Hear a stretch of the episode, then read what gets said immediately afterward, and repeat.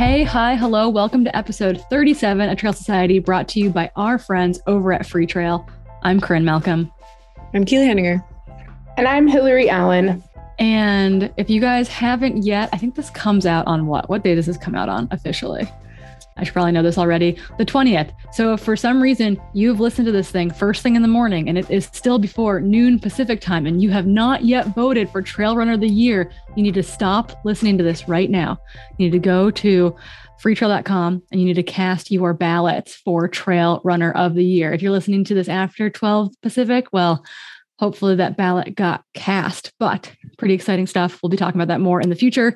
Um hilly last time we talked it was post cape town. You seem to have recovered well. You're back home in somewhat snowy somewhat wintry boulder. How's recovery going Ah, oh, yeah. I think the hardest part was adjusting to the cold, but also the lack of daylight. The sun is already coming down. It's blasting me in the eyes for those of you watching the video. um, yeah, but I'm feeling I'm feeling good. It's um it's always interesting. I never know what to expect um, after uh, a long race, especially this one. I mean, like different races from UTMB versus UTCT from an effort perspective. Um, but yeah, I'm also just like, man, I'm so excited to be in off season. Adam has literally nothing on my training peaks, and it's Love it. kind of nice. Love it. You're not going. You're not going stir crazy yet. No, I mean? it's actually it's super nice. I can. I mean, it's it's like to mix and match. Uh, it's going skiing, um, or you know, not doing that much, or um, hint, hint to later, uh, getting in the gym. So that's been fun. yeah. Our gym sauna just broke, which is a bummer because no. I feel like this is the perfect time. I don't need heat acclimation right now, but I love how the sauna feels. And uh, oftentimes I'll jump in the sauna after a gym session or after a yoga session or something at our gym and the heater mm. broke. We're getting a new heater mm. next week, which makes me very, very sad. The sun is key to keeping the purple lips away. Yeah, Keely is notorious, I think, for having purple and blue lips when she gets really, really chilled. Um, she's post run right now, and we're gonna try to get through this all before she freezes. um, we'll get her in the shower quickly. Um, but one thing we wanted to touch on too, Keely, you wrote, you kind of write a monthly science column for us over at Freetrail. It's been really kind of lovely to have that content routinely. And you just, um, we just published the first in a three part series and it got really great feedback i think online but also in the the slack community that we have via freetrail pro and i'm just wondering you know how it felt to put this kind of vulnerable piece out into the world and to get the response that it did from the community Oh my goodness. Yeah. First of all, um, thanks for giving me the platform. But yeah, I was really stoked to write these kind of three piece articles because it's obviously a big passion of mine, but I think also it's it's not talked about well and it's not articulated in a way that's that's more story like. Um, I think with my science writing, I like to make it more like a story than than like straight science because doesn't read super well. Corinne, obviously you're great at writing this too. But um, anyway, so yeah, our first one was talking about our relationship with running. And then the next two series will kind of look at our relationship with our body and our relationship with fueling. And obviously, you guys can sense the, the theme there. But yeah, if you guys head over to the Freetrail Premium Slack, like the conversation that came out of this was absolutely phenomenal. A lot of people became really, really vulnerable, talking about how, you know, this article really made them think about how they view running and if their relationship with running is positive or negative or maybe both. And I think we all can, you know, resonate with the fact that sometimes running might not be the best thing for us and we might be using it in a not so healthy way. And to Corinne's point in one of her comments is like, while that's okay, sometimes it's like really good to like be really critical of yourself and to be able to evaluate that relationship to make sure that it's not always negative and it's not driving you to do more negative habits. So this first article was really just to highlight that like while in the sport of trail and ultra running, we're praised for being really, really tough and for being able to endure all these things. There's certain things, especially coming to things like mental health, that we don't need to endure and we shouldn't have to be really, really tough during because we're allowed to like seek help for it and to really like, you know, put our foot down and stand up for ourselves and and try to be healthier and not just try to put our heads down and grind through it. So was really stoked with the community that this first article fostered. Um, still writing the second one. It should be done for Corinne here in the next couple of days And so we'll get that one out to you guys soon.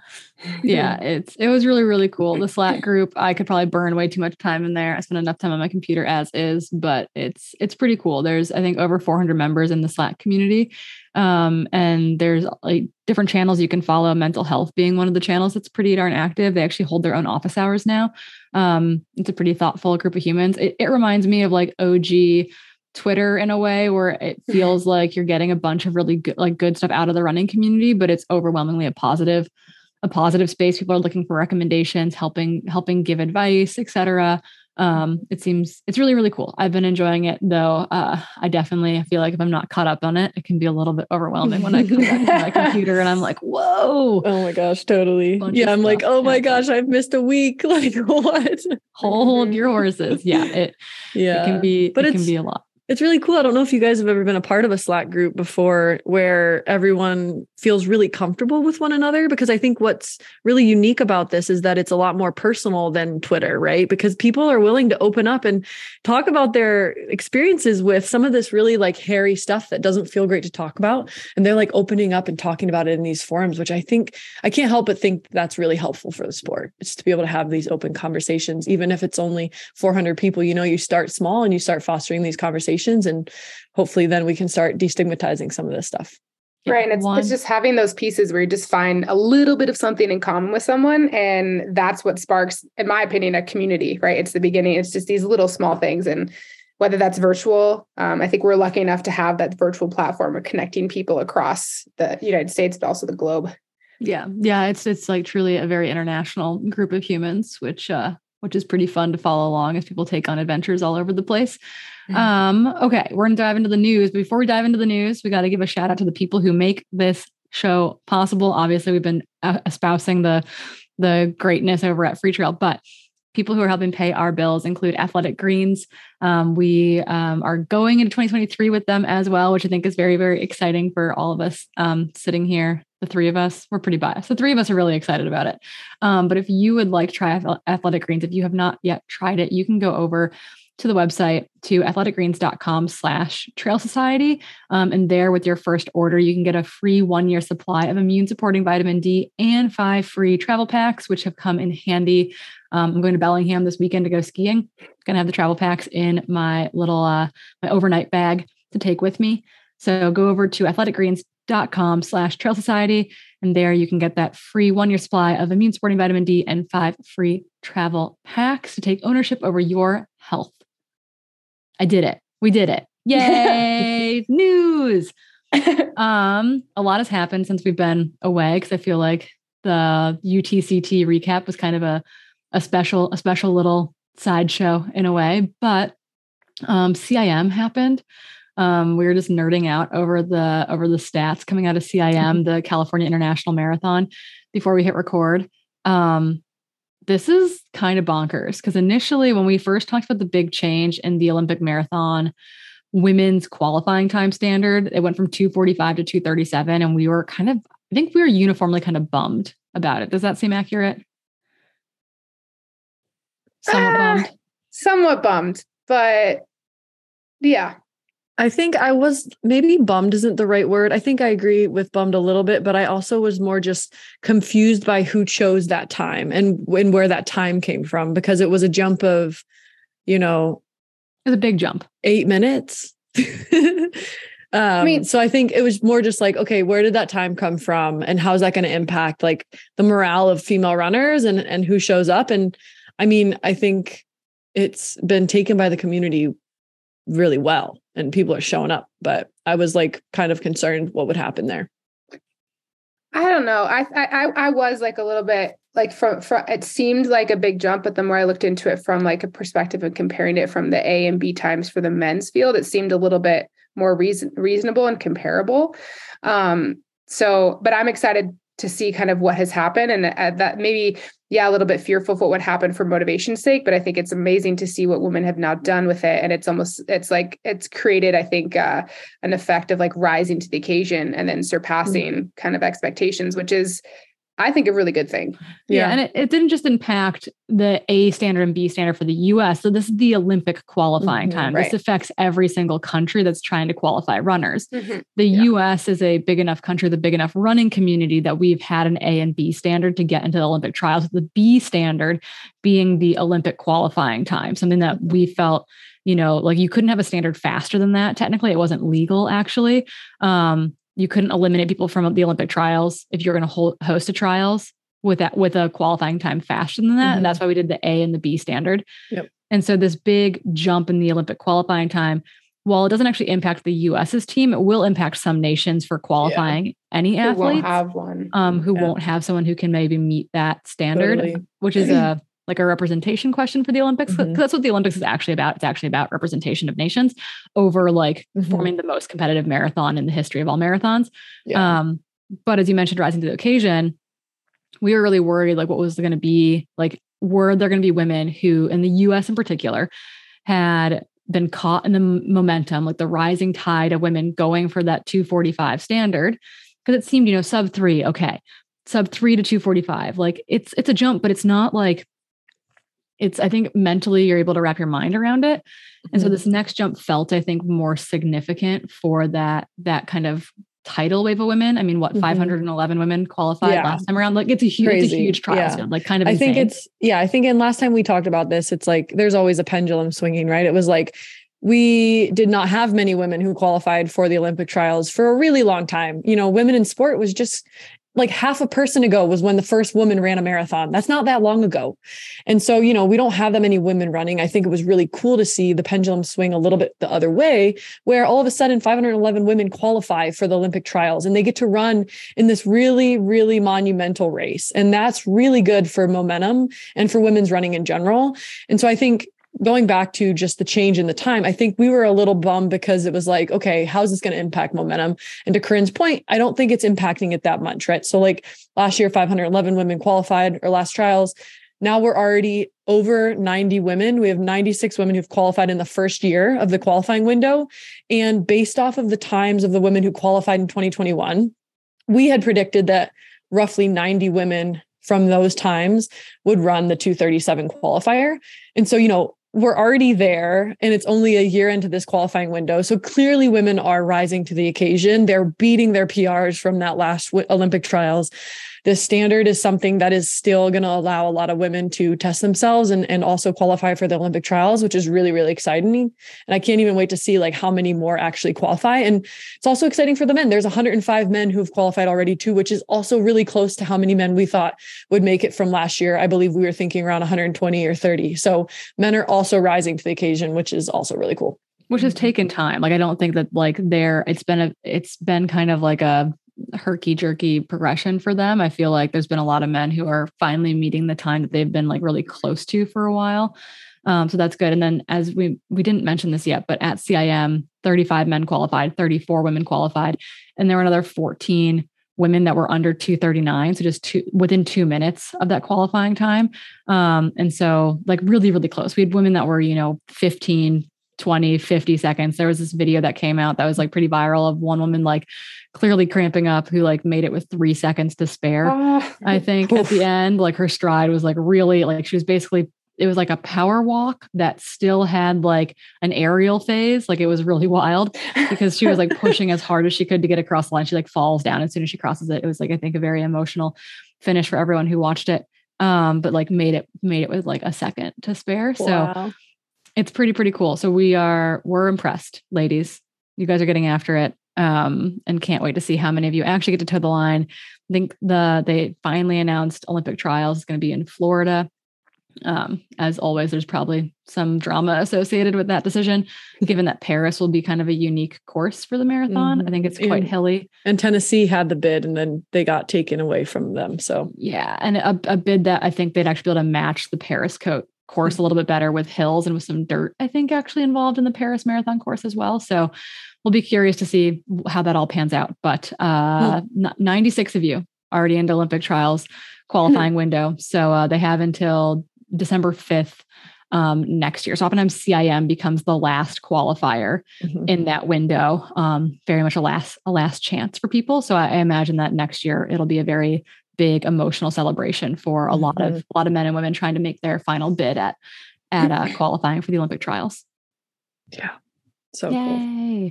Um, we pulled some exciting news. Keely went through and pulled a bunch of stuff. And um, the first one, actually, we got some collegiate, some collegiate stuff, some like national governing body stuff. The collegiate one was actually really interesting. It was, it has to do with a female division one baseball player. And Keely, I'm wondering if you can tell us. I saw a video about this on some social media platform. I'm wondering if you can tell us a little bit more about that story. Yeah. Um, when looking at news for the week, there was a couple articles that came out that were both of the theme of like first timers. So first timer women doing something kind of cool or novel. And at Brown University, um, there was a woman named Olivia who was the first female to make a division one baseball team as a freshman walk-on.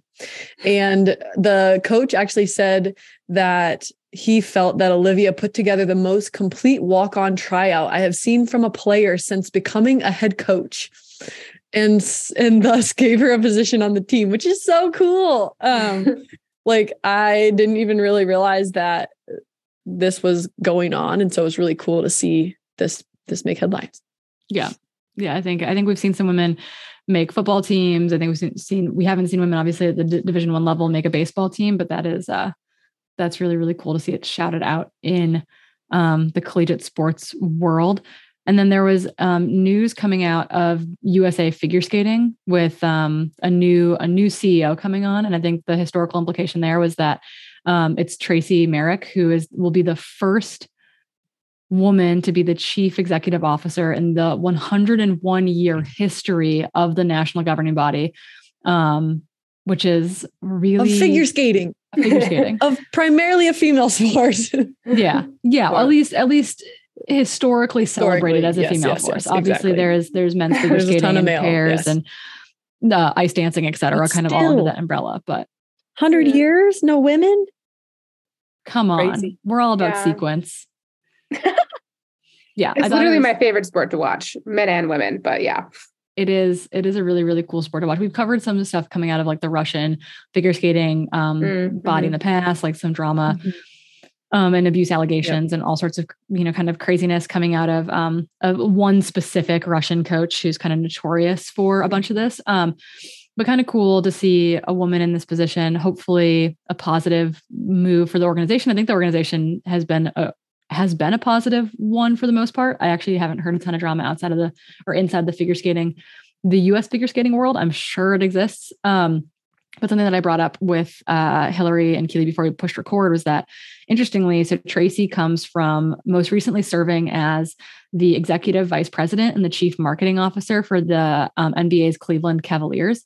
And people might say, like, oh, that's kind of odd, right? But actually, a lot of national governing bodies or NGBs bring in, when they're bringing in a CEO, it is oftentimes from a C suite position at another big corporation, be it Pepsi, New Balance, Hmm. um, another sporting organization. So they're oftentimes an outsider coming in under the direction of bringing in new ideas to try to reinvent, rebrand, um, save is oftentimes a word thrown around with certain organizations um, to try to bolster this sport, this national governing body for the next decade.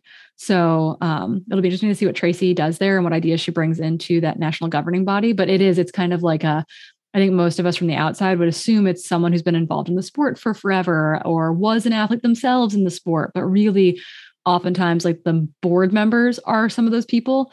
Um, the working groups and the athlete representation comes in those forms.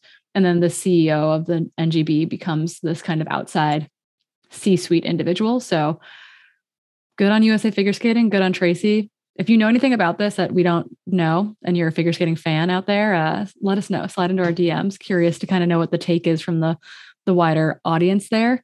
Um, and then the last bit of news um, that Keely is currently adding to, so she's going to take this one away, um, is entitled "White Shorts Be Gone," and it has to do with Australian um, football. So tell us what's going on there. yeah. Well, Hil- Hillary had brought in a good point. Yeah. Keely and I are t- texting back and forth, and this is happening. Or texting. Okay, well, tell I me, guess tell like me, so. Hillary kind of brought up a good point. So Yeah. looking at thinking back to my high school days and Hillary brought this up, you know, home home team always had to wear white, right?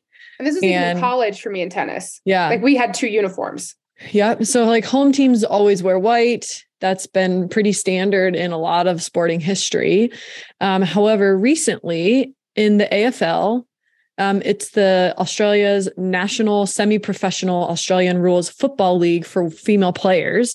There's been changing to this protocol. So traditionally in this league, um, for away games, the teams have been required to wear white shorts, and um, they basically now just passed a rule to say that the female teams that are away can wear colored shorts to kind of basically cover up period leak that might happen for females while they're playing so that they don't feel embarrassed wearing white shorts when they're on their period and they don't feel like they're going to have their period show through their shorts um, and all of that which i think is awesome and definitely was something that i thought about in high school but i just didn't think there was an alternative. So it's kind of cool that they're thinking this through and maybe we'll start see some ripple down effects in in you know other college sports or other high school sports or or both. Well which which big tennis meet meet is that the appropriate word hilly match which big, which big tennis match um championship event of some sort mm-hmm. actually did like they changed this this year right was it wimbledon mm. there was wimbledon. one wimbledon no longer was going to require white i think as well Right, because Wimbledon, Wimbledon has traditionally like this is one of the big tennis tournaments of of like the four big majors where everyone wears white. Um, like men and women, it's just like a like a just Very all posh. white. Mm-hmm. Yeah, whatever it is. I mean, because I mean that's like if you look about tennis, it is like it doesn't fit my personality, but I was drawn to the sport just because I loved it. But it is yeah. very like it is a like a like a a private, you know, like a you go to this racket club. It's a very posh, as you would say, sport. Mm-hmm. So Wimbledon did not change their protocol. They still require a white top coat, mm-hmm. basically. However, they basically say that all female players can wear a dark colored undershort beneath their white skirt or white short. Mm-hmm. And so the top layer still needs to be white. However, they're allowed to wear dark colors underneath um, to mitigate that stress that seems like a happy medium of sorts. Yeah, yeah, seems so. But I think that this kind of brings up that conversation we had in and around the Olympics as well of just like highlighting the importance of allowing athletes some choice in apparel, i.e., like why not have a, a a smattering of options that are all deemed appropriate. Like this was like my mm-hmm. my college running team that I was on loan to a little bit. You know, we had uh, what I called bundies or like running briefs. And then we had like a spandex short and then we had a loose short. And then I think we had mm-hmm. A tight top and a loose top were like our two top options. And it was like generally, it was up to mm-hmm. us. Like technically within the team, there could be some like, hey, we're all going to wear X, Y, or Z. But for the most part, it was kind of like a choose your own um, style. And they were all approved uniforms for the team. It's like making a US team, right? Like you'll see people in all different versions of the same kit. Like I think mm-hmm. allowing choice and fit in in if if you're in a sport that still needs some sort of respectful boundaries mm-hmm. or whatever mm-hmm. they are as far as yep. like approval of uniforms like mm-hmm. allowing for options i think uh, eliminates a barrier for absolutely yeah mm-hmm. i spoke with a high school once or sorry a college division three college and i got reached out to by a lot of the the girls afterwards who were expressing concerns around the uniforms they were given because their coach being a male who was not thinking more deeply about the female's needs, ordered only size extra small and small for the entire team. And Fun. you know, there were a ton that of girls good, who were huh? like, I have to fit into these and I don't want to go back to him and say I need a medium. And mm. you know, as a coach, if you, you know, you coach females, something to consider. Not everyone fits into an extra small or small. And maybe they do and they don't want to. And maybe they don't and they don't need to. Like it's all these things, right? So, you know, just give them options. Yeah. Yeah. I think that, that yeah, that's an assumption being made that's not appropriate whatsoever. Um, ah, the good old days. people just forcing people to do their bidding. No, bad, bad, bad, bad. Um, I definitely felt a little bit of that when I first went to get my my um my like uh, cross country uniform from the like apparel people at the school was kind of like here's your uniform and i was like actually like i need i need i need this size i need a size up um like this does not fit me um x y or z rationale reasons etc but that is um i've definitely like traded with the men's team on usa team trips before because i'm like the the extra small is a jordan Hasay extra small mm-hmm. or the, like, the usa kits are insanely tiny, tiny. yeah mm-hmm. yeah so that's been a, a thing that you like we forget to tell the next gen when they're ordering their team kits that like hey things are things are weird here but um i know it's a hard conversation to hear um, if you're listening to this but we want you to know that like we believe in options. We like if you've got questions comments concerns about that kind of stuff like and you don't feel comfortable talking to your coach like having a peer on the team or a peer mentor or someone um, senior to you to have that conversation with can go a long way for building like team comfort and personal comfort and um, making sure that no one feels put out by being forced to fit into x y or z mold. So mm-hmm. white shorts be damned um I think we're going to move from news to racing because we didn't cover any racing besides Hillary's UTCT in the last episode. And we definitely missed a few things and want to give a, a few quick shout outs to races that have taken place over the last couple weeks. The first of which being JFK. I don't know if Keely, if you want to want to walk us through that one real quick. Sarah was so impressive there. Sure. Um, yeah, so some history went down at JFK, which is the 50 miler that starts a little bit outside of DC in Maryland, I believe. Yes. Williamsport, Maryland. It was always such a weird thing for me because I'm from Williamsport, Pennsylvania, and it's not the same. Um, anyways, so Ellie Greenwood, the goat, um, her course record was broken finally, and it was from 2012. So think that's also sort of the time of her Western States course record, back when Ellie was just a terror. Um, and Sarah Biehl, who's ran this race four times now, consistently getting better every single time.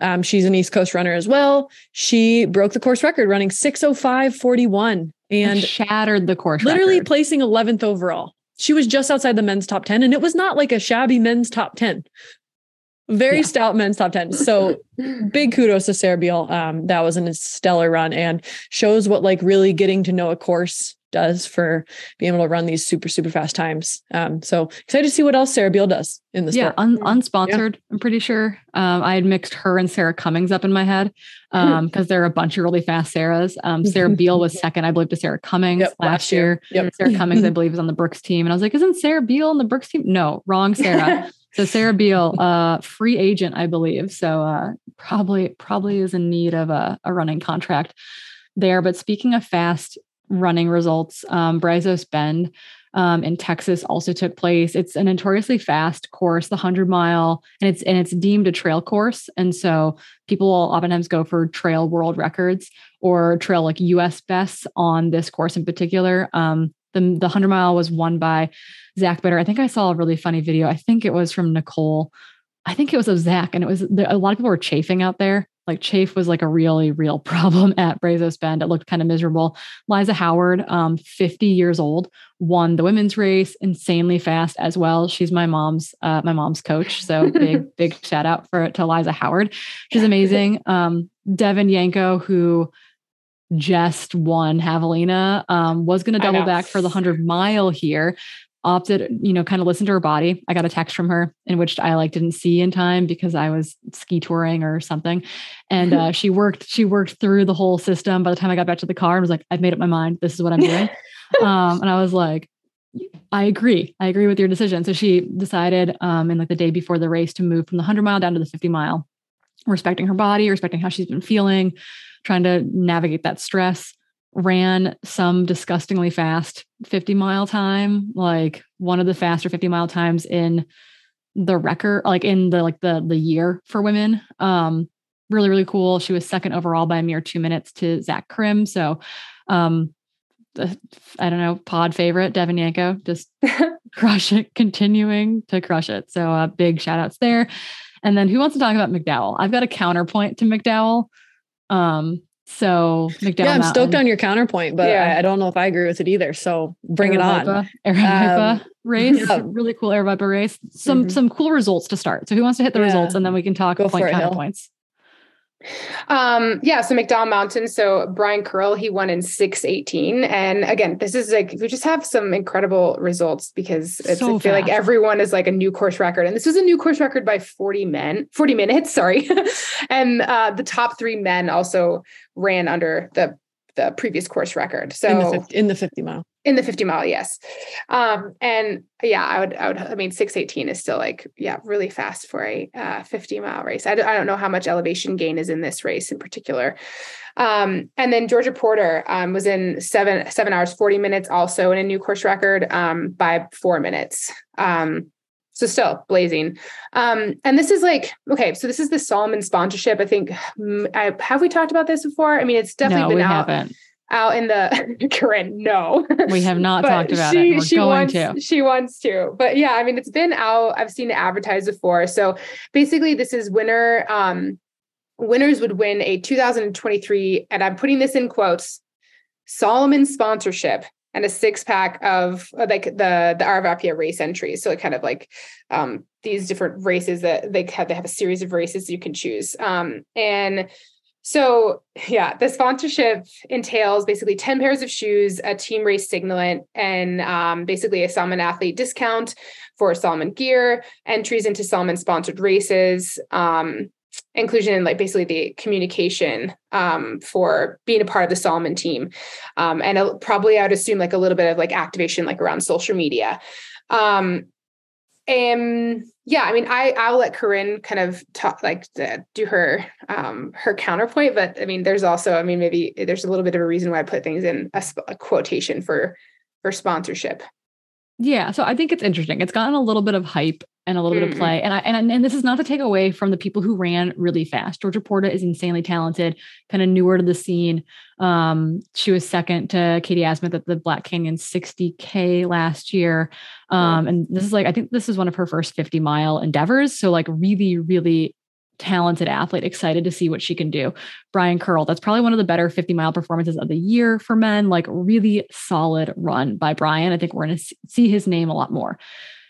My issue is with, with calling this a sponsorship because I think this goes to the the wider sponsorship conversation in which mm-hmm. a lot of athletes are chasing sponsorships in which they're really ambassadorships. And I say that because when we all work for free, no one gets paid. And so why would a team pay any athletes when they can not pay 20 athletes and give them 10 pairs of shoes that doesn't cost the company anything? Um, give them a discount code. So they're still buying stuff probably at or above MSRP. Um, and um, being, you know, like maybe you're joining a team Zoom, activation being like, we're going to want you to promote our stuff. Like Salomon's not going to promote these athletes on their channels. They're going to ask them to promote Salomon activations on their channels. Mm-hmm. So it's you have a high profile ambassador in the sense where I think it's cool that Aravaipa is giving them a race package. Like I think it's fun and exciting and new, but I don't think it's a sponsorship. And I don't actually agree with the model, nor do I think it's like the best. I, I don't know. Like, I think this is like, I've run for Salomon. I know, I know a number of athletes who have run for Salomon, particularly in the North American side of things. And like, this is kind of within their style and scope of, of sponsorship. But I don't think that to progress the sport in a professionalization standpoint, like calling calling this a sponsorship means that other people like why would you pay anyone else mm. because people willing to do it for free see what you, you're i think what where, where i disagree is that this is this is targeting athletes who are really new most likely to the sport totally and are like totally. wanting to get better so i think like you know to give them free shoes and a little bit of money for gear like you know money being they get discounts on gear and a couple like a singlet and stuff is like a step in the right direction for that athlete because you know, they probably aren't racing races that will get them signed quite yet, but those free shoes might give them the extra $800 they need to race two or three more races the next year that yeah, then ideally. get them noticed and a real sponsorship. So I think like I'm with you in the sense that like Salomon has been notorious in the past for extremely underpaying their athletes and not valuing their athletes. And I think that this is very different because I think this is like a step in the way of like increasing access for up and comers.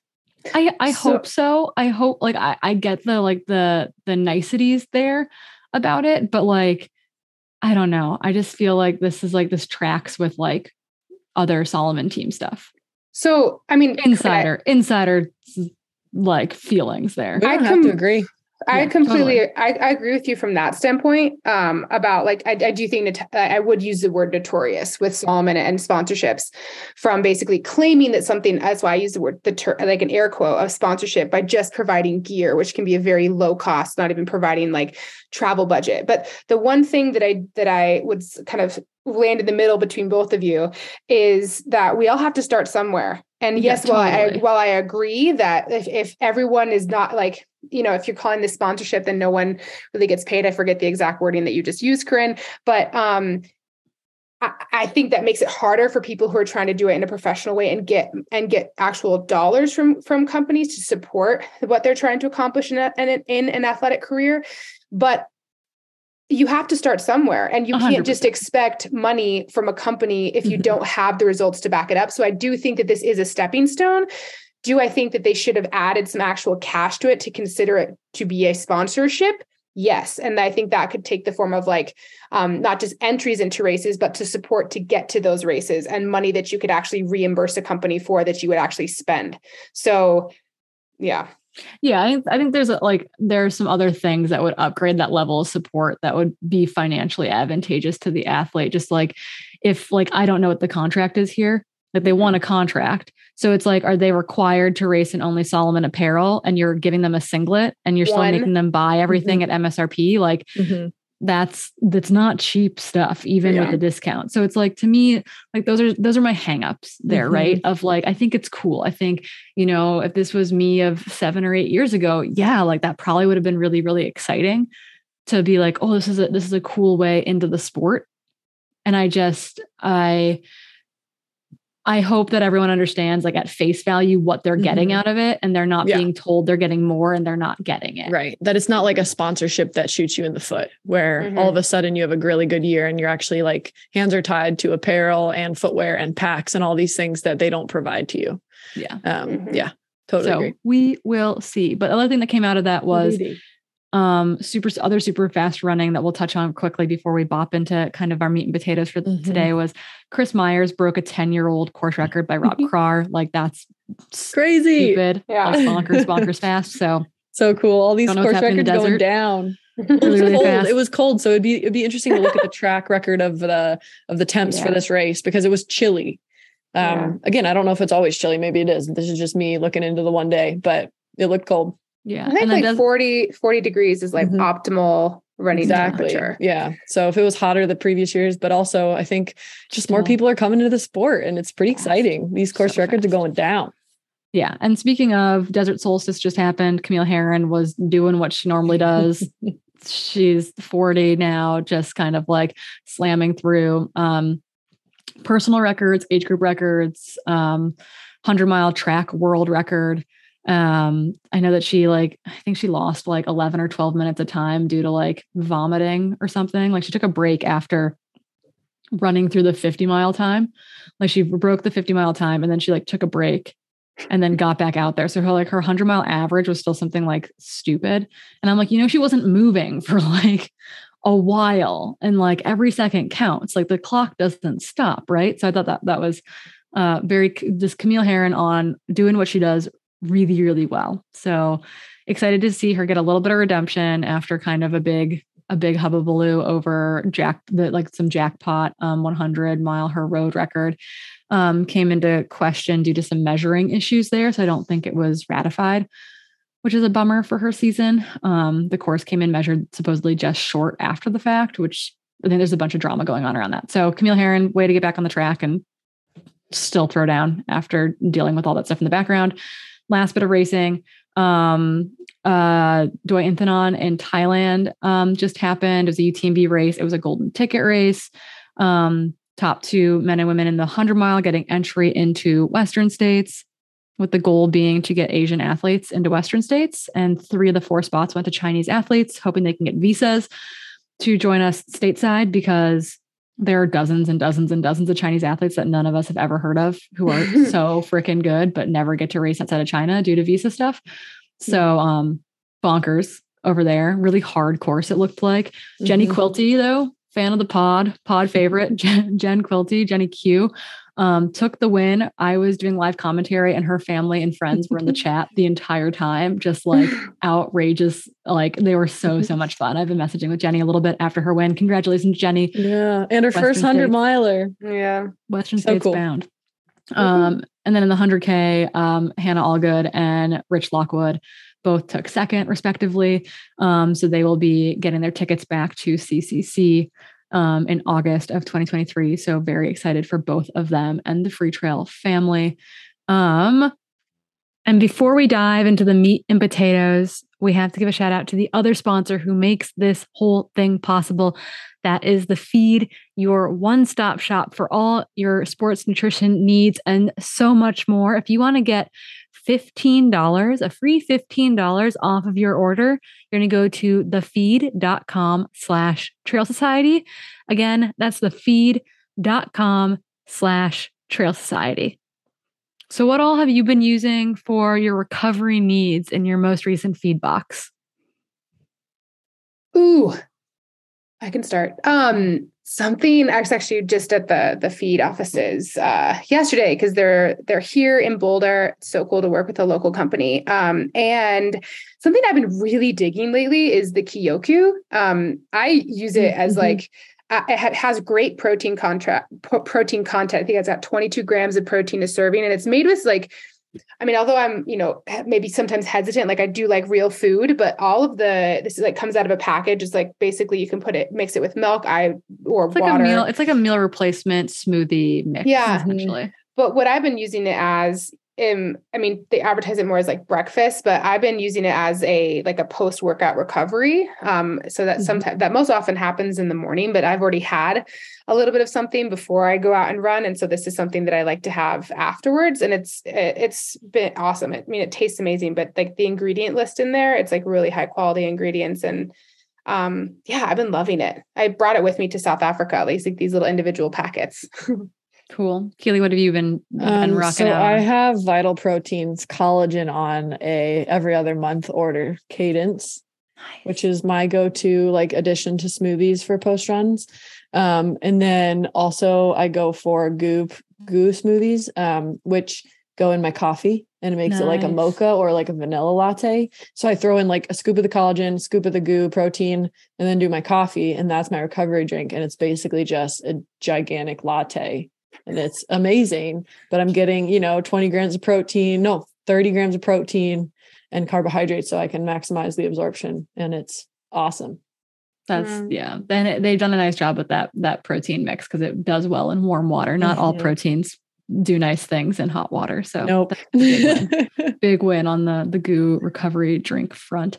I'm team waffles, waffles. Sorry, no W, waffles all the way. I just uh, placed another order. I've got like four six packs coming or something. So uh, you know what I do every single. I had morning. a I had a coworker at Altra who is one of the tech reps out of uh, the West, and she says she is obsessed with waffles. Thanks to you. So I love it. I'm going to become the spokesperson for waffles. Um, but we're going to dive into the meat and potatoes because we are keeping you for a whole heck of a long time today. Um, because we're chatty Cathy's over here, which I decided would be my trail name if I ever got a trail name. oh, Corinne, we talked about that on a run. That's Chatty, a good one. Chatty Cathy. Um, we wanted to talk about, we kind of alluded to this, Hillary alluded to this earlier, strength training. And we're deep into the off season for many, for many of you listening. You know, you've taken a period of rest, both mentally and physically. And it's kind of a great time of year, I think, to get back to basics. I like to work on weaknesses and just get really prepared for the year ahead. And obviously, that looks very different for everyone. But for me, it definitely means getting back into the gym and focusing on on moving some heavier objects again. Because I feel like that definitely falls away when my running volume creeps up mid-season or just before the season. And I think that you both have had similar experiences um, in the gym, using it for injury prevention, et cetera, getting in the gym because you're injured. Um, and I'm wondering, Hilly, I know that it's been it's been a big thing for you, and I'm wondering you know if you can give us just a little snapshot of why of why strength is so important as part of your routine particularly in this time of the season?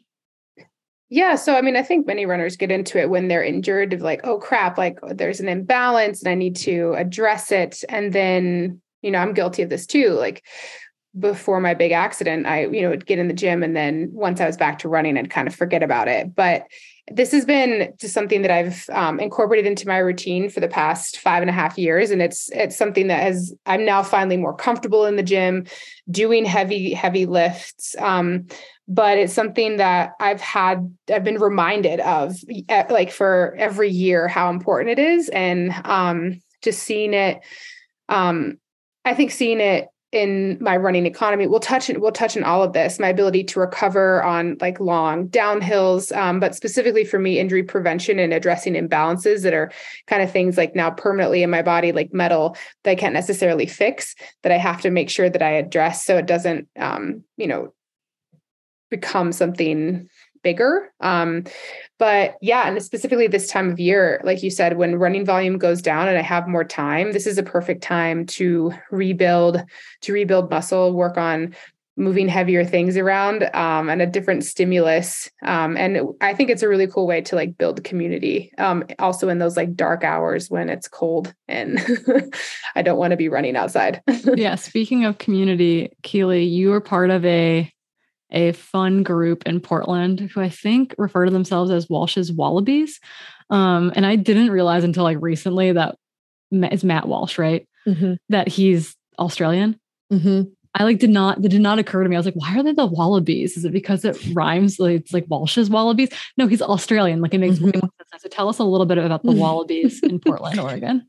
Yeah, so Matt Walsh is uh, he's our physical therapist as well and he kind of brought us all together um, and took a liking to trail running. And so he has been using his you know vast experience with training high caliber runners through you know 400 meters to a marathon and trying to kind of transitioning to trail running. And so yeah we get to group we we get together every week. Um, we have a little bit of a downtime right now through the holidays but hopefully we'll get back at it here in two weeks. Um, but we meet every week and we go through like some pretty difficult agility drills where he's really trying to work on like proprioception and not quite strength. And then we transition to a ton of like explosiveness and power in the second half of the class to really just build strength.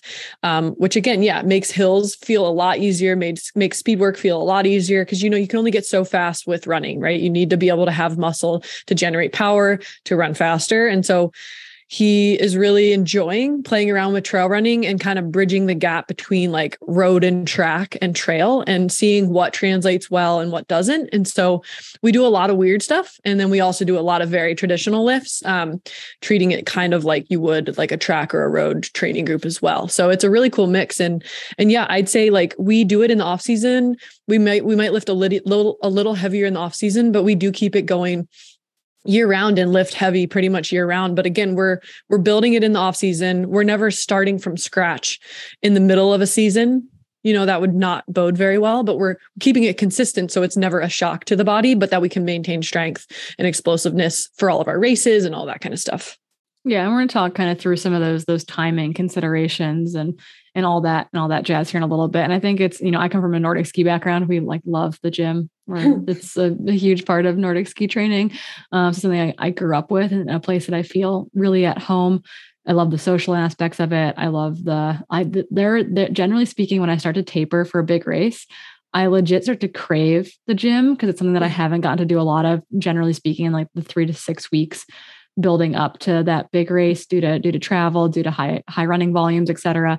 And I'm like literally so excited during race week to be like, oh, in like two weeks, I get to go back to the gym, um, which is like maybe a very weird thing for an ultra runner to think through, but it's like legitimately happens every single time. Like I'm like, oh, back to basics soon. I love basics.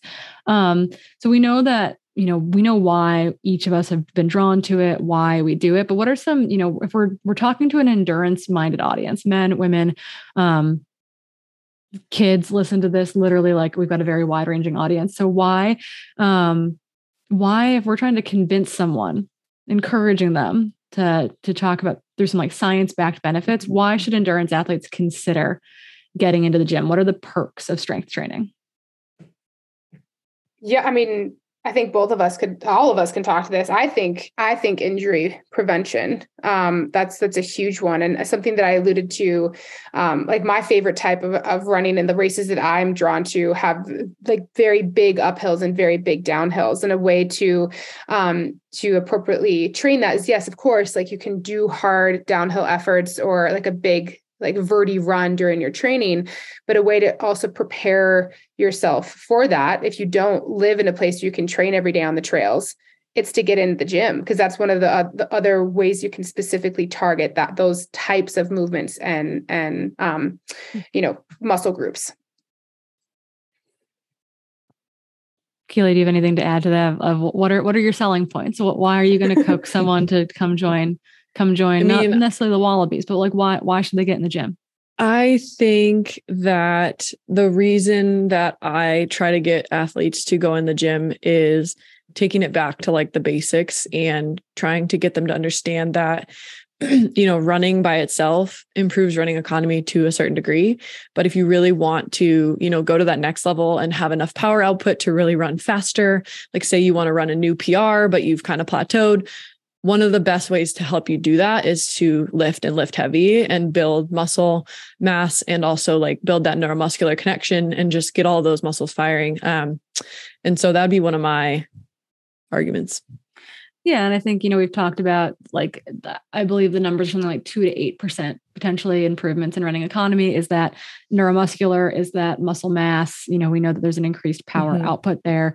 We know it's a way to kind of schedule your seasons. It's gonna, you know, inc- I think Hillary mentioned, you know, if you don't live in a hilly environment, if you don't live on the trails, you know, it is a way to kind of increase that fatigue resistance to i think there was there's a study that came out actually it's uh, what are prototypes what are new adidas prototypes that i think come out in like 18 months um, that you've seen a lot of our athletes run in this year um, is based around this research that was done in the last year the i think the paper just got published which basically says that time loss at the end of the race is like much more so in the downhills than in the Mhm. uphills that's where people bleed time Mhm. and so actually getting to the gym is one of the things that Mhm. is going to help with breakdown late in an ultra, like particularly on downhill terrain. I think a lot of us think of like, oh, I need to get in the gym so my quads are strong so I can climb, but Mhm. really it's it's preventative for you Mhm. know the the downhill degradation of what happens after mile 60 or if you're me mile 18. Right. yeah it's all those incline those incline single-legged squat holds Mhm. like That I'm sure you Matt love. loves to have us do these hops on an incline ramp, and you have to like lower yourself down very slowly when you land, and they are miserable. but they're great for eccentric loading of quadriceps when you're crushing the downhills. Yeah. Mhm. So it's it's you know, and, and I think in that sense too, it's a little bit of a lower injury risk of uh, being able to do this in a controlled environment over just like I'm going to go find the biggest downhill round and bomb down it every single time I Mhm. can. Um, there's uh, some diminishing returns Totally. from that strategy. Yep. Yeah. So I Yeah. think I was going to say, I think that from there, it's kind of good to talk about, you know, like how we periodize it over the course of the year. Like right now, right, we're kind of far away from our, for most of us are far away from our next big race. Um, some of us are a little bit closer than others. Um, but you know, how can we think about strength in a periodization like setting as far as like how does strength look over the course of the year? And then how can we think about, you know, building in um, timing of of those strength goals, like it being in the the, the maintenance phase versus off season lifting versus, um, you know, in and around race time. Like, do either one of you have strategies that you found are really effective there, or work with strength coaches who have a spec- like specific tactic or style when it comes to thinking about how a runner, how an endurance athlete can utilize different forms of strength training over the course of the season? Yeah. I mean, my coach definitely emphasizes going a little bit harder when you're in your down season. So you don't have any races coming up. But he and I kind of emphasize to athletes that you got to start lifting so that you can continue lifting and continue the maintenance lifting throughout the season. And that it's not going to impact your running because I do think it's really important to keep it going throughout the season. Um, and so it might be like a little more heavy during times when you have more time because you're not training, you're not peaking for these races but that doesn't mean you don't do it when you're still training it's just it's just dialed back a little bit and it's a lot more specific and it might be less reps or less weight but it might be it's still going to happen um, but again like this might be a little bit off topic but when i was working full time and i was like still kind of coaching myself and and or not listening to my coach and running way too much i just couldn't lift i didn't have time as soon as i would throw in one extra variable i would be injured because like I was already pushing myself well past my limit. And so I wasn't recovering from my running, let alone was lifting going to help me in any way because it was just another energy source being taken away from me and damaging my muscles to, to no recovery, right? Because I was not recovering from anything. And so having time is really important. And if you're really time crunched, you need to really evaluate the schedule to like cut back some of your running if you're going to start lifting because you can't do everything and adding more more fuel more fuel to the fire is not always a good thing Yeah, I couldn't agree more. I mean, I think it's like looking at looking at athletes like, okay, are they time crunched, right? And if it's more specific to run, then okay, you should run because that's what you're training for if that's where your goal lies. But then the second question also is like, okay, but if you're a time crunched athlete and you're injury prone, like how what is the appropriate and you're over 40, let's say. Right. right? Like yep, all yep, of a yep. sudden, well, you're over 40 for women and if you're over, I mean, like there, there's a there's a point in time where it's like what you can get away with in your 20s and 30s mm-hmm. yes I, I, would start lifting before that but it's something that i it's a it's it is a conversation that i highlight with more emphasis and importance for my athletes that are over 40 particularly for my women mm-hmm. and then i would say over 35 for women but that's just me yeah no no no i said like i think you can start earlier but when yeah. we see muscle mass decline and we can talk about this in more detail here in a second was was like generally speaking it, it really is a kind of a, a more rapid i hate using the words rapid decline when it comes to aging. Um, after the age of 40 I, I was doing i was writing a paper or writing an article about the aging athlete and like every single research article had something of like fighting the rapid rapid decline of aging. Like it, they were just all very negative. I don't think it needs to be negative but there is like a if like i would i would suggest if you've got the time and you're listening to this strength training is important as you age, and that's what I that's how I say to my athletes, as we age, we all need more of it. Mm-hmm. And it's still, it still comes down to that time crunched aspect mm-hmm. of it, mm-hmm. though, obviously. Right. Mm-hmm. Which might mean less running. Yeah. Which is okay. Right. Yeah. I'll also say too, like I tell athletes, like, well, this is the ideal way to do it. Mm-hmm. But let's face it, like you're a human, you don't mm-hmm. always live in ideals. Like ideally, right, as as Keely mentioned, you don't want every day to be hard right? You have to think about timing. You have to think about, you know, where you are in the year. You can think about where you are in your week, even, or where you are in your like kind of mini training block, right? Like I always propose it in ideals to athletes, but I'm like, hey, look, like the ideal might not actually work for your schedule. And mm-hmm. so we mm-hmm. have to kind of figure out what that what that means for you. And does that and like and that will change over the course of the year as strength is periodized. Um, but I think right now, speaking specifically to the off season, style of, of strength, like ahead of your most important running, um, you know, I think you can get away with less running and more strength time. And so I think that it's like you're not you're not necessarily sacrificing your running workouts being good because you're just doing less of that running work right now and you're using the darkness hours to get into the gym with some friends maybe instead. Yeah. I mean, and I think it also it can seem a bit intimidating. I know especially it was for me, like we're telling you, oh, okay, we, you need to lift and you need to lift heavy, right? Like there's a there's a learning t- curve with that happens with that. Um, but I think it's like the the point of this is like to encourage runners to get into the gym. I know like a lot of women that I work with too is that they're afraid to bulk up, right? And this is also this actually like, but really I think it's more about change in body because composition and like timing of nutrition around that lift. And it's actually really hard to like to really it's, to really bulk if up. If you are an endurance athlete and you're listening to this, it is almost impossible for you to bulk up by yeah. just going to the gym and lifting heavy. Mm-hmm. The people who are putting on tons of muscle mass are working so freaking hard to do that. Like their and, their protein consumption is insanely yeah. high. The target of their protein consumption is insanely high. The maybe illicit drug use is insanely oh high. It, it takes a lot of work to bulk up. And so I think that that's mm-hmm. like, that is a taboo that I think the benefits of strength training, bone density, right? Like mm-hmm. it's one that we haven't even touched on.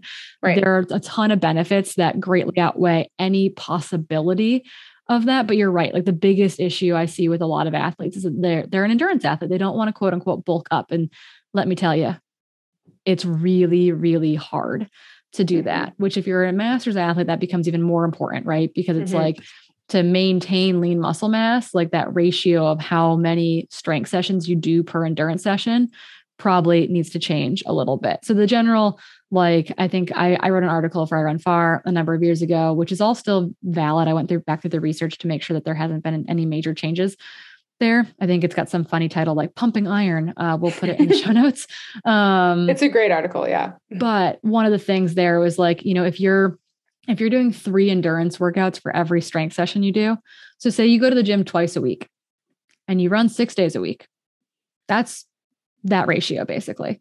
Um, there's no generally no increase in muscle mass because of that endurance stimuli, and that goes into like mTOR and all these fun bio biochemical things that I don't think we're going to dive in here today. But basically the the stimulus you get from endurance training is is too significant to it, like it overpowers the stimulus the stimulus that you get from the strength training so it's it's good for various reasons but for people who are actually trying to put on muscle mass that ratio needs to be more like 2 to 1 as far as like strength to strength sessions to um well endurance sessions to strength sessions. So you'd have to decrease your running and increase your strength or add in maybe two more days of strength to your week. So so it's a lot of work actually. So i think it's kind of a funny taboo in that sense. If people are worried about it and i'm like wait wait wait. Let's let's talk about let's talk about that a little bit there. But mm-hmm. Um does it uh, Keely, do you want to touch on bone density i think that's kind of an important perk we missed you're muted i can't hear you yeah i was didn't know I was muted. Um, I was going to touch on that a little bit. Uh, I was going to say the three to one ratio um, is interesting because in that paper as well, you kind of touched on how you could adjust that if you were a master's athlete, um, and you could kind of adjust that to be more like two to one. Because for a master's athlete, where they're having that muscle muscular atrophy, um, they're going to respond better to a higher ratio, right? They're going to need to lift a little bit more to maintain that muscle mass compared to a younger athlete. Um, and then looking at master's athletes, um, you know, there's two reasons behind lifting for them. One is to increase bone density because they they need to maintain bone integrity so that they have less fracture risks as they get older and they fall.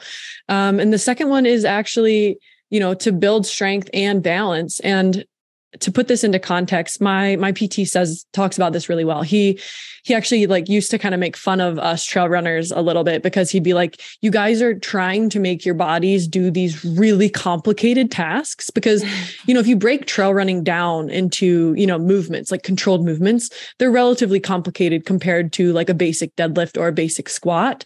Um, and he's like, "You're trying to make your bodies do all these complicated tasks and you're confused why you're getting injured or all these things, and you're doing all these tasks before you're mastering the simple ones. And so he's like bringing us all back to the basics to master these simple ones, to really just build acute strength in you know traditional running movements and then be able to apply that to you know maintaining balance on the trails or adjusting to the environment and the same can be said for masters athletes um, there's actually a couple newer studies that have come out recently talking about how strength training alone can improve balance for masters athletes. And again i think it comes back to this face this base of like you're mastering these simple tasks and you're building the musculature so that you can feel more stable on your feet and you can like you know correct yourself if you do feel yourself tumbling um, and you can stay more steady. And so they're actually finding that training elderly patients or, or, older patients which just plain old strength training is really improving their balance and decreasing their fall risk as well. So there's a lot of benefits to lifting um, for us trail runners or older athletes um, to really just mastering those basics first. Yeah, I think the, the two the two biggest indicators of like being able to live on your own, which I don't know, that sounds kind of morbid. These are the only two indicators, are like grip strength yeah. and being able to get out of basically like a squat without using your hands. So like being able to get out of a chair, so basically a squat position, ninety degrees, without having to use your hands. So basically being able to stand up. Like those are the two biggest indicators of like long term independence. So think you can do a lot, a lot with that by just doing adding some basic, basic strength training. And obviously, like I don't think this is, you know, a lot of times when we talk about masters athletes, we talk about like how do we avoid the decline as opposed to like how do we advance performance. Um, there's people on both both sides of that, and so it's like while we just talked a little bit about you know like these things are good for longevity, point blank in general. Um, you know there are perform there are performance additive benefits from periodized strength planning throughout the year, uh, periodized strength training throughout the year, independent of if you're a 21 year old whippersnapper new on the new on the scene, or if you're, you know, Liza Howard at 50 destroying Brazos Bend, or I, I just got the UROY voting stuff for the year, and like we do age group things and it was like the the oldest women in the age group stuff are like insane cool performances from like 80 year olds 80 82 and 83 year olds hmm. so um people are are def- you know are breaking records doing personal bests like well into their 60s 70s and 80s so i think that a lot of this gets caught up in the conjecture of like decline as opposed to thinking about like them as good years and like good performance years which is a huge sidetrack but it was on on top of mind for masters athletes. Um was it were there any other bone density tidbits obviously as we age? Bone density is important for fracture risks but what about for people who you know i'm i'm 32 now um, i am past my peak bone density building age on average. You know we obviously we run and so we we our lower body receives a lot of impact. Mm-hmm. obviously we have cyclists who listen to that they they receive less impact.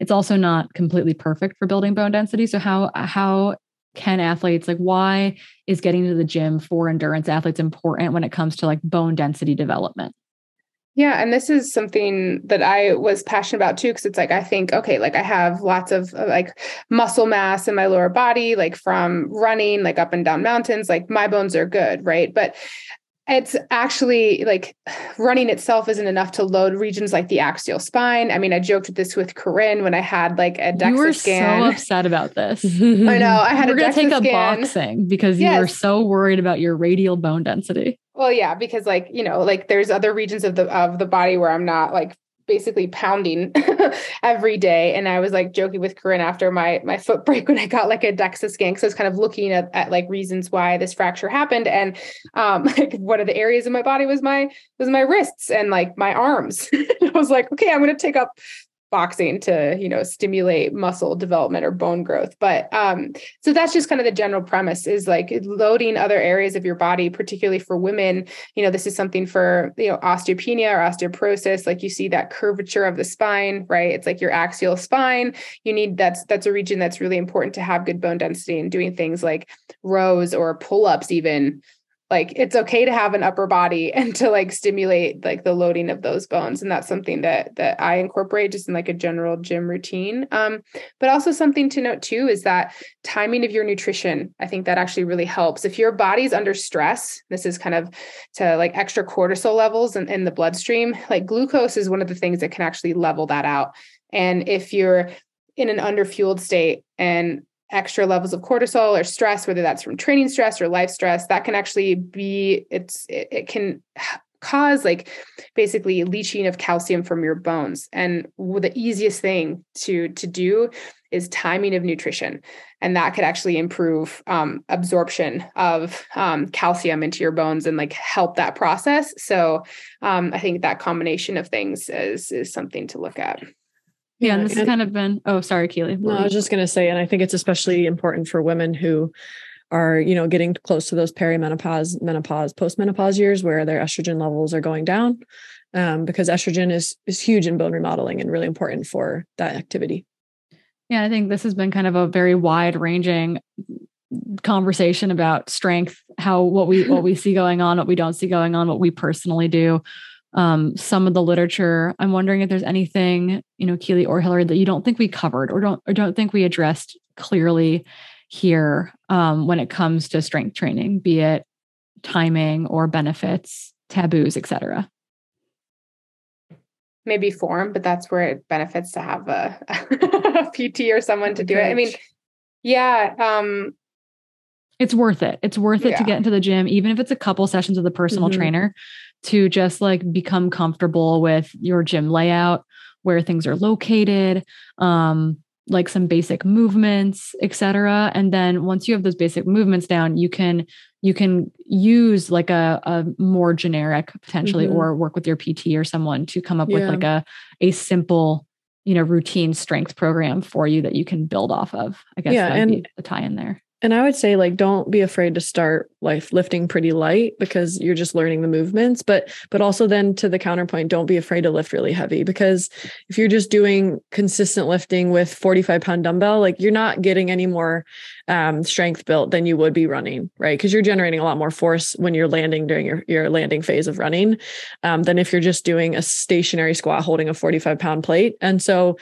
as you learn the movements, again, don't jump right to heavyweight. Don't be afraid to get to the heavyweights because to our previous point, like you're not going to gain all this crazy muscle mass, but you're going to generate a lot more force.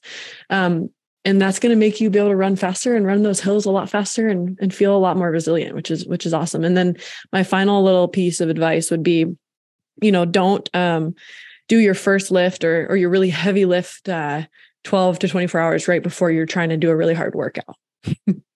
That's not going to end super well. It's not going to feel really great. Um, I've done it. It's doable. You don't love yourself during it, but um, what I try to do is to kind of get my my workout and my lifting done on the same day, so that you're kind of you know you're mitigating the DOMS from the workout, um, and you're kind of getting them both done while you're still kind of fresh. So you're not like running on really tired legs, and you're not lifting on super tired legs either. Yeah, I love the making the hard day hard, keeping the easy mm-hmm. days easier type of thing. I've definitely accidentally done too heavy of an upper body session at a gym and like tried to do a speed workout the next day, being like, it's fine. But I was like, oh my God, I use my arms to run. Like this is really hard. My arms are really sore. So uh, you'll make that mistake a couple times and then you'll you'll figure it out. But th- that that's the thing. It's like experimentation is good. Like try things out. You know, like reach out for help from people in your community. Like there are really good strength and conditioning coaches. There are really good PTs. Um, again, getting that one or two sessions in with someone can go a long way with just feeling a little bit more comfortable, and a little bit more confident um, getting into that gym environment, which definitely can be intimidating. I feel intimidated walking into a new gym and I like like gyms, generally speaking. Anything else before we dive into Society Slam? Not for okay. me. Well, if you've got questions, comments, concerns, you uh, you let us know. You let us know what your favorite strength workouts are. You let us know mm-hmm. if we royally messed up, um, or you if you have differing opinions, send them our way. DMs are open. But we're going to close out with Society Slam brought to you by Oura Ring. Um, I don't know about you, but I've been living off of my sleep tracker, I feel like, since getting back from Cape Town. And I feel like I'm finally caught up, but it took a long, long, long, long time.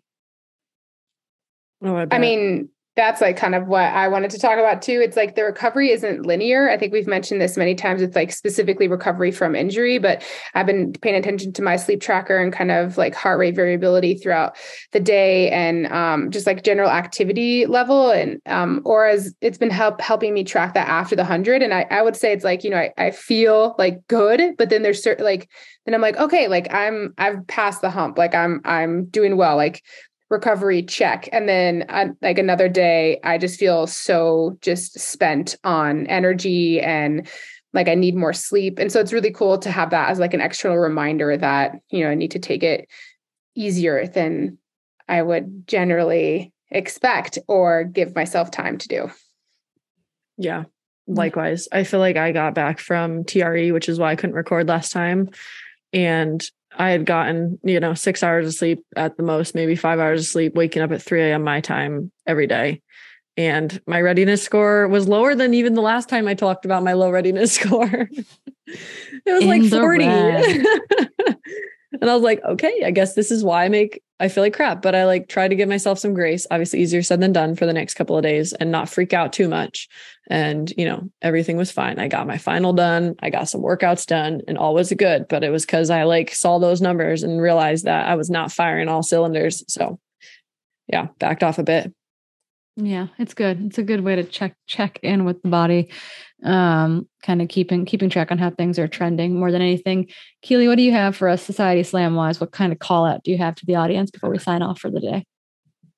Um, so I guess I have a big call out to the community to see if they want to DM us about what they liked and what they didn't like about 2022. Uh, as we go into 2023, we want to, you know, really you know trudge forward on topics and episodes that you guys really resonated with um, and we want to just hear back from you and what we can do better and what you liked and what you didn't like um, and then we're also looking to kind of expand our team a little bit um, to bring on someone who wants to further our presence in the social media land, aka create our presence there because we don't have one, and that has been strategic up until now. But now we think it'd be really cool to to start something. So if you have any interest in helping us out or know someone who'd be helpful and really likes what we're doing and wants to help us grow, um, send them our way. Awesome. My hmm. my quick call out is uh we uh we we shouted out the South African community uh, at the end of our last episode, and my inbox was flooded by that same community, including Chloe, who had us had a bunch of us, including uh, Hillary and I, sign um, her running hat, which is pretty cool. So thanks for listening. Thanks for con- continuing to to shout us out there. It was very it's very very humble to kind of get to show up all over the world and have people be like, "Hey, we dig the podcast." So uh, keep keep uh keep listening, share with your friends. Really, really appreciate it. Hill, what do you have? Anything else to add? No, that was it about the yeah, just the recovery stuff. But yeah, same thing. Like Chloe and I got to run. I got to to to meet them at the Stellies Shakeout run in uh, Cape Town, kind of after the uh, sorry outside of Cape Town and, and Stellenbosch after the race, and um, they were so psyched. awesome. Okay, with that, we're closing out 2022. We'll see y'all on the trails. If not, into 2023.